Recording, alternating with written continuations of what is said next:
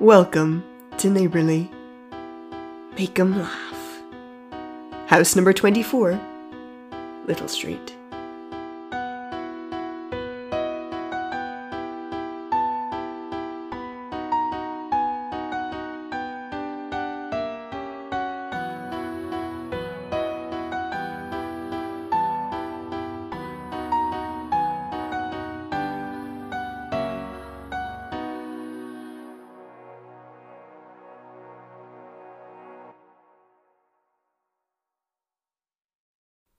Never really expect the lonely sort, do you? Class clown is a term often associated with those outgoing kinds of people, and to be a clown takes a certain type of confidence, sure. But actual, honest to goodness clowning is often attractive to a different kind of person. Roisin was that different kind of person. The kind who went off on little mental monologues to self soothe. At school, she had preferred the company of her teachers to her peers, and the company of books to any person though this did not translate to her grades as one might expect.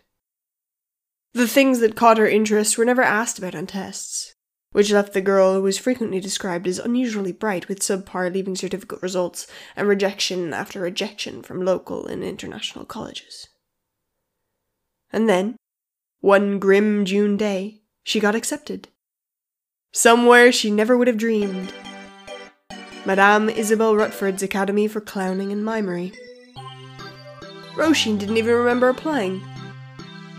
Rutford was a decorated veteran clown, and her school was renowned for its quality and infamously competitive. Roisin had given up on it, and indeed all hope of ever becoming anything close to a clown, when her parents decided that it was an unsuitable career choice for her. She had been applying for business courses, and then medicine courses, and then legal courses, and then even arts and literature courses, and with each round of rejections, her family got yet more desperate. All she ever did was stare at the wall moping and reading her books about clowns and the history of clowns, and all she ever talked about was clowns and clowning. By the time the letter from the Rutford Clown Academy arrived, her parents were just desperate enough to let her go. But the school was halfway across the country, so her parents arranged for her to move into digs. There was a family renting out a room for cheap in a neighborhood just a few bus stops away from the academy, in a place called Little Street. Number 24 specifically. It was funny that a place that was to be the most populated area Roisin had ever lived could be described as little. She thought about that on the drive over, as well as her explanation for the host family about why someone like her might want to be a clown, or if being a clown meant she was the rambunctious sort, and all sorts of tangential monologues ricocheting around in her head.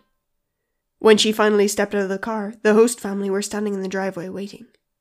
A mother, a father, and an adult son all smiling. Roisin's own father took her big suitcase out of the boot of the car and eyed them nervously. What's in here? he whispered to her as he passed. Ton of bricks? Books, she replied, abashed. He huffed and carried them up to the family, grinning a polite hello. After a moment of the three of them staring at him like cardboard cutouts, the son fluidly took the large suitcase and carried it aloft into the house and up the stairs. Roisin took the backpack with the rest of her things in, all by herself. Her dad went in for what might have been a hug, but instead patted her on the back before getting back into his car and driving away.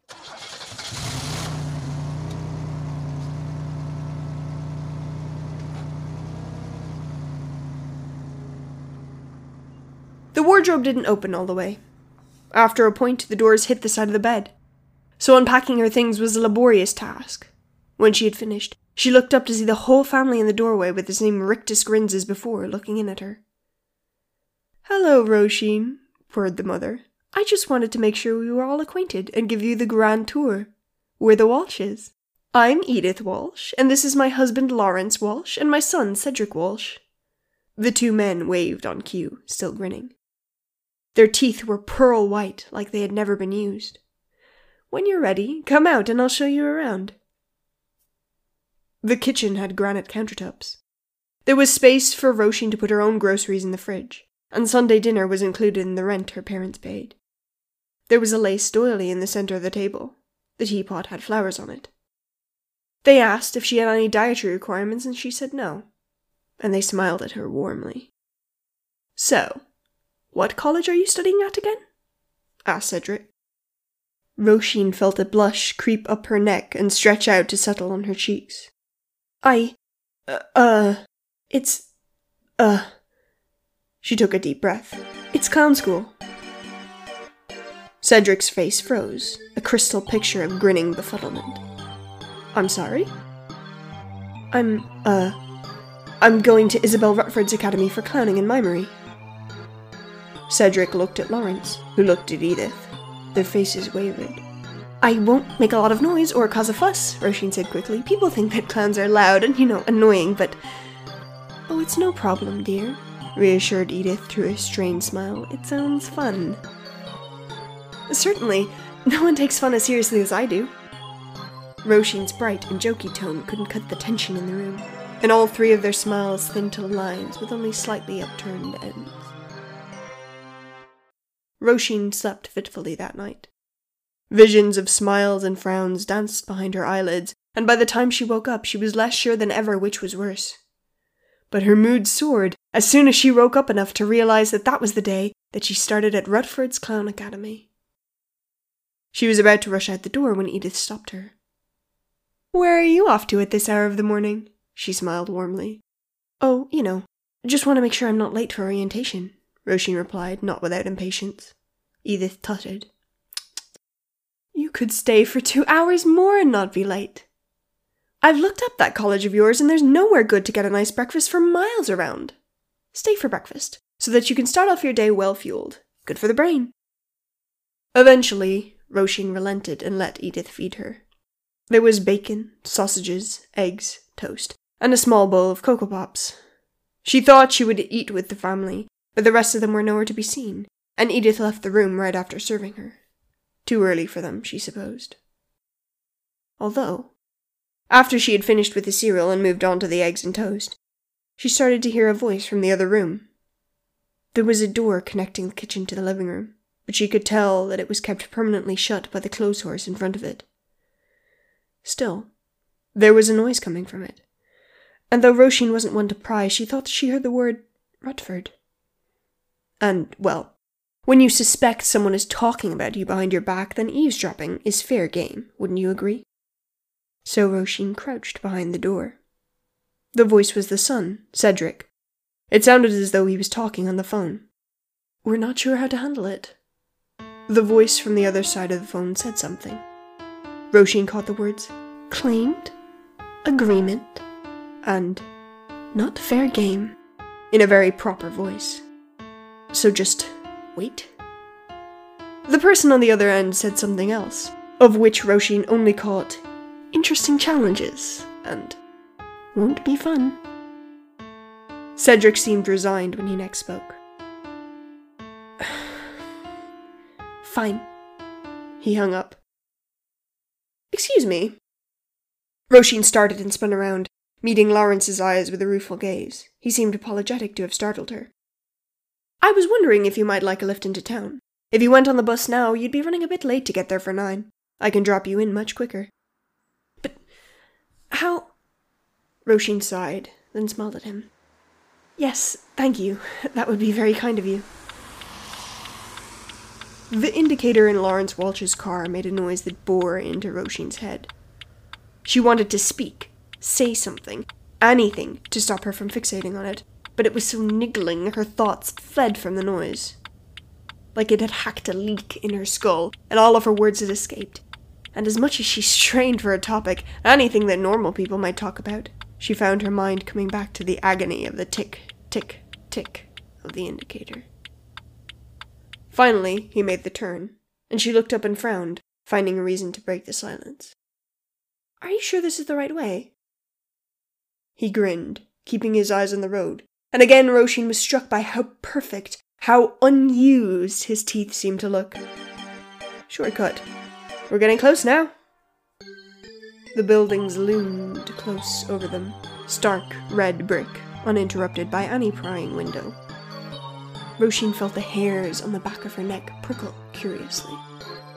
Lawrence's phone jingled, and he grumbled as he stopped the car to take it out. There seemed to be some hesitation in him over whether he would answer it but he did. Hello? Roisin fidgeted.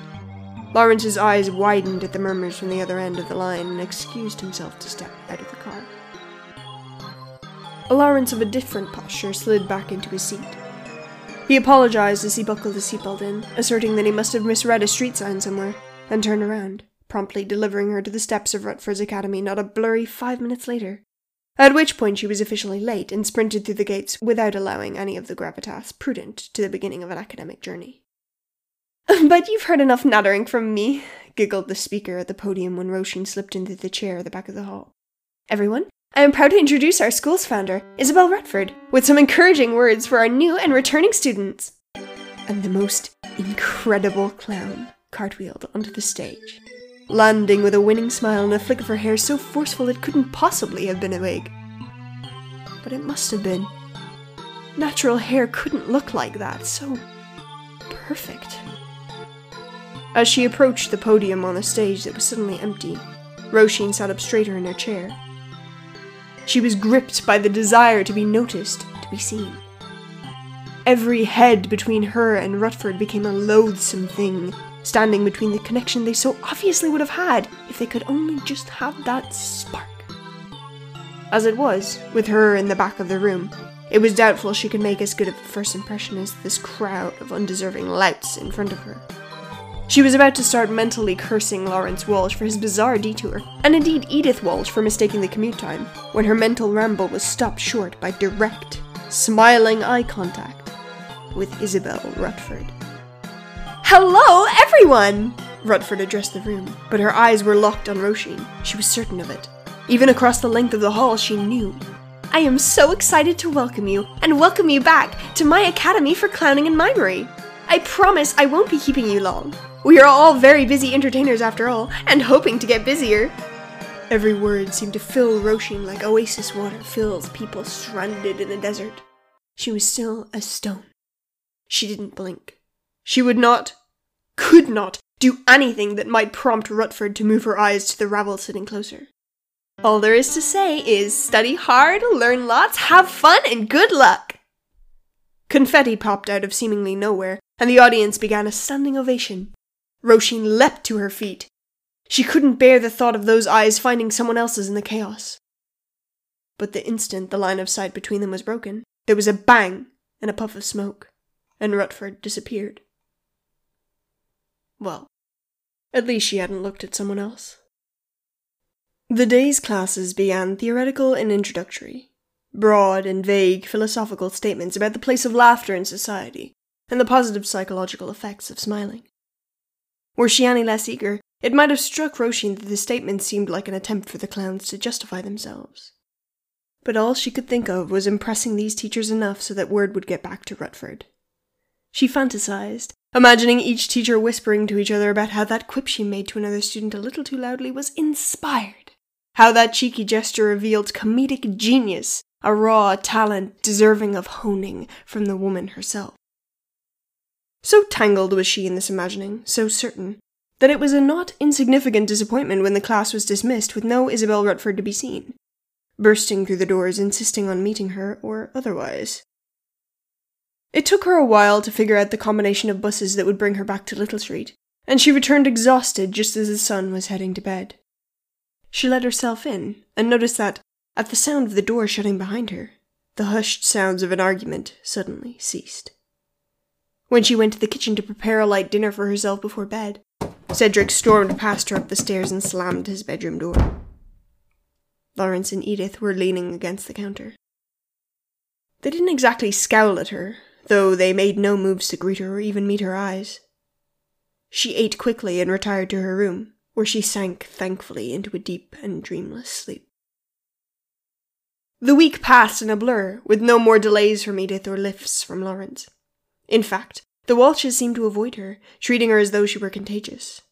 At school, Roisin was excelling in her first project, which was to develop a clown character. She'd even borrowed Edith's sewing machine and made a rudimentary costume, a flowy one piece inspired by vintage clown aesthetics. She was so excited she brought it in before she'd finished the closers, sealing herself inside with tape to show it off to the teachers. While impressed, none of them ran to get Isabel. It was only the first week, but that Friday she left the school elated by her own potential. if disappointed at the lack of her would be mentor. Her daydreams splintered into big time ambitions hospital clowning, circus clowning, a world tour, spreading joy and healing the world. She almost bounced off the bus and through the Walsh's door. That weekend, the silent treatment from her host family could not reach her from inside the oasis of her room. She stitched until her outfit was perfect. She studied comedic poems and ballads and practiced face paint on herself. So consumed was she in her studies that she perfected her full regalia right when Edith Walsh knocked and then opened her door. She grimaced a bit, looking at Roisin's costume and makeup. Time for dinner, she said monotonously. Roisin stared up at her blankly. It's Sunday, she said, by way of explanation, and then turned and went downstairs without waiting for a reply. Roisin could smell a fat, buttery duck growing cold in the kitchen. She hesitated, turning to search for the makeup wipes among the scattered things on the bed, but after Lawrence barked for her to come down, she jumped and decided to eat dinner as a clown. The Walshes were staring at their clean plates when Roisin came down. In front of them was the most decadent dinner she had ever seen. It seemed like it might be enough to feed a small country, let alone four people, three of whom hadn't served themselves a single bite. Roisin sat and waited, thinking it might be rude to eat first, and then overthought her way through her growing hunger that, as the guest, maybe she was expected to. She found herself wishing she was at the table with her teachers, all made up as clowns, with Rutford smiling at the head instead of Edith Walsh's stony face. The duck hadn't been carved, and she didn't want to intrude on that at all, so she took a spoonful of mixed vegetables and a baked potato. Even as she ate, the Walshes did not serve themselves. The veggies were delicious, but the potato was a bit dry. She could smell from a small porcelain pitcher across the table the most rich and meaty gravy. She licked her lips. Could you pass the gravy, please? Cedric stifled a smirk and went to lift the gravy. As he carried it, Lawrence snickered. Roisin did her best to ignore them as she took it. She didn't feel this alienated among her peers at school. This is lovely. You didn't need to go through all this effort for me. Nonsense, Edith giggled. It's no trouble. If you're sure, Roisin mumbled. Lawrence seemed to be choking. His face was reddening fast, and a vein throbbed on his forehead. He hit the table with his fists and wheezed. Cedric chuckled.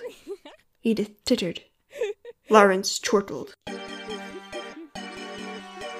What's so funny? Roisin asked. The three of them exploded into whoops of laughter. Roisin stood, pushing back the chair right when the Walshes fell out of theirs, rolling on the floor, cackling with wide eyes, choking on spittle. Roisin felt fearful tears smarting as she stepped over them, evading their waving attempts to grab at her, at anything to steady themselves. She wanted to get out, get out and go back, back to the only place where they wouldn't laugh at her for being a clown. The light was falling fast, and it was still Sunday, but she found a bus at the stop with a bored looking driver who brightened at the sight of her. She tried to give him the fare, but just as she mumbled out her destination, he waved her through while laughing maniacally, locked in simpering ecstasy, and she didn't even get to a seat before the bus lunged forward, toppling her and scraping white makeup onto the floor. This only served to cause the other passengers on the bus to hoot as loud as the driver had, a cacophony of screaming laughter that echoed around her ears and up the bus stairs, where passengers who could not even see her joined in. Tears streamed from red eyes and spittle flew. The bus filled up with so much steam from the heat of the riotous guffawing that Roisin swore she could hear the whistling like a kettle. At last, the bus screeched to a shuddering halt right outside the academy, and as she ran off, Roisin noticed the driver's face seemed pulled and changed and warped by the vigor of his smile. Faces aren't supposed to stretch quite like that. Drooping should be expected. Roisin burst through the academy doors and whipped her head around, ears straining for any hint of laughter drifting through the air, but there was nothing. Not a whisper. Roisin's breath slowed. Her footsteps echoed ahead of her through the halls as she made her way to that grand auditorium where she had first laid eyes on Madame Rutford. It was the only place that made sense to go. Roisin wasn't sure what she expected when she pushed open the door but it was certainly not the massive, billowing yellow and red big top tent that couldn't possibly fit, even in the enormous space the auditorium that was supposed to be here would have provided. For a moment, she forgot everything as she gazed up at the impossible heights, mouth agape.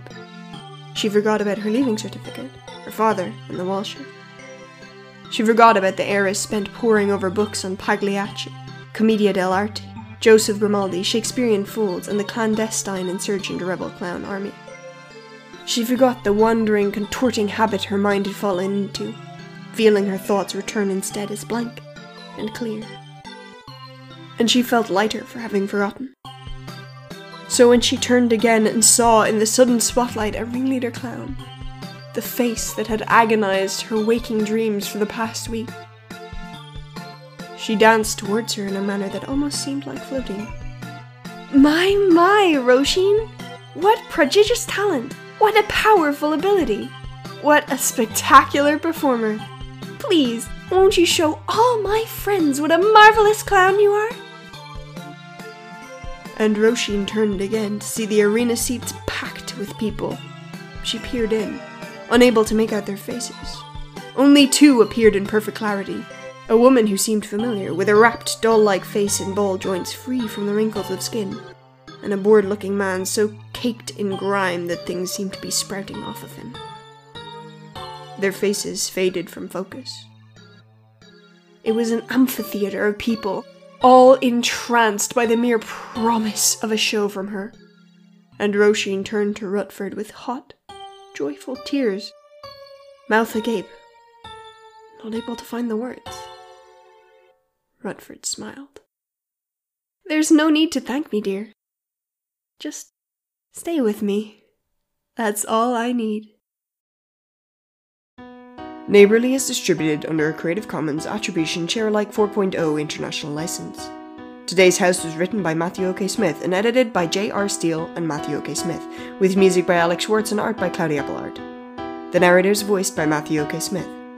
To find out more, visit neighborlypod.carrd.co or follow us on social media at neighborlypod. If you enjoyed listening today, information on how you can support us will be included in the episode description. Most of all, we would appreciate it if you told a friend because they might tell a friend, and they might tell a friend, and who knows? Eventually, God might finally listen to us. Today's word of the day is ah. It's just yelling. Thanks for listening. Come back soon.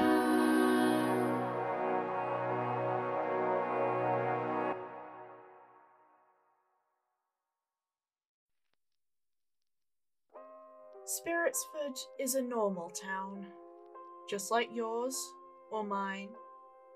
It's a nice town, a nice, ordinary town. It has everything a nice, normal, ordinary town should have a school, a park, a river, eyes, teeth, feelings town watches, and the town knows. And it decides who gets to stay and who gets to leave. And Spiritsford has eyes on every wall, eyes that seem to follow you as you walk down the cobbled street. You know you are being watched. You know you are being followed. But you carry on with your day because, of this is just a normal town. These are all just normal town things. And obviously, our townsfolk are normal too. Just ask the local wizards. They'll tell you themselves that everything going on here is perfectly normal, and there's nothing strange going on here at all.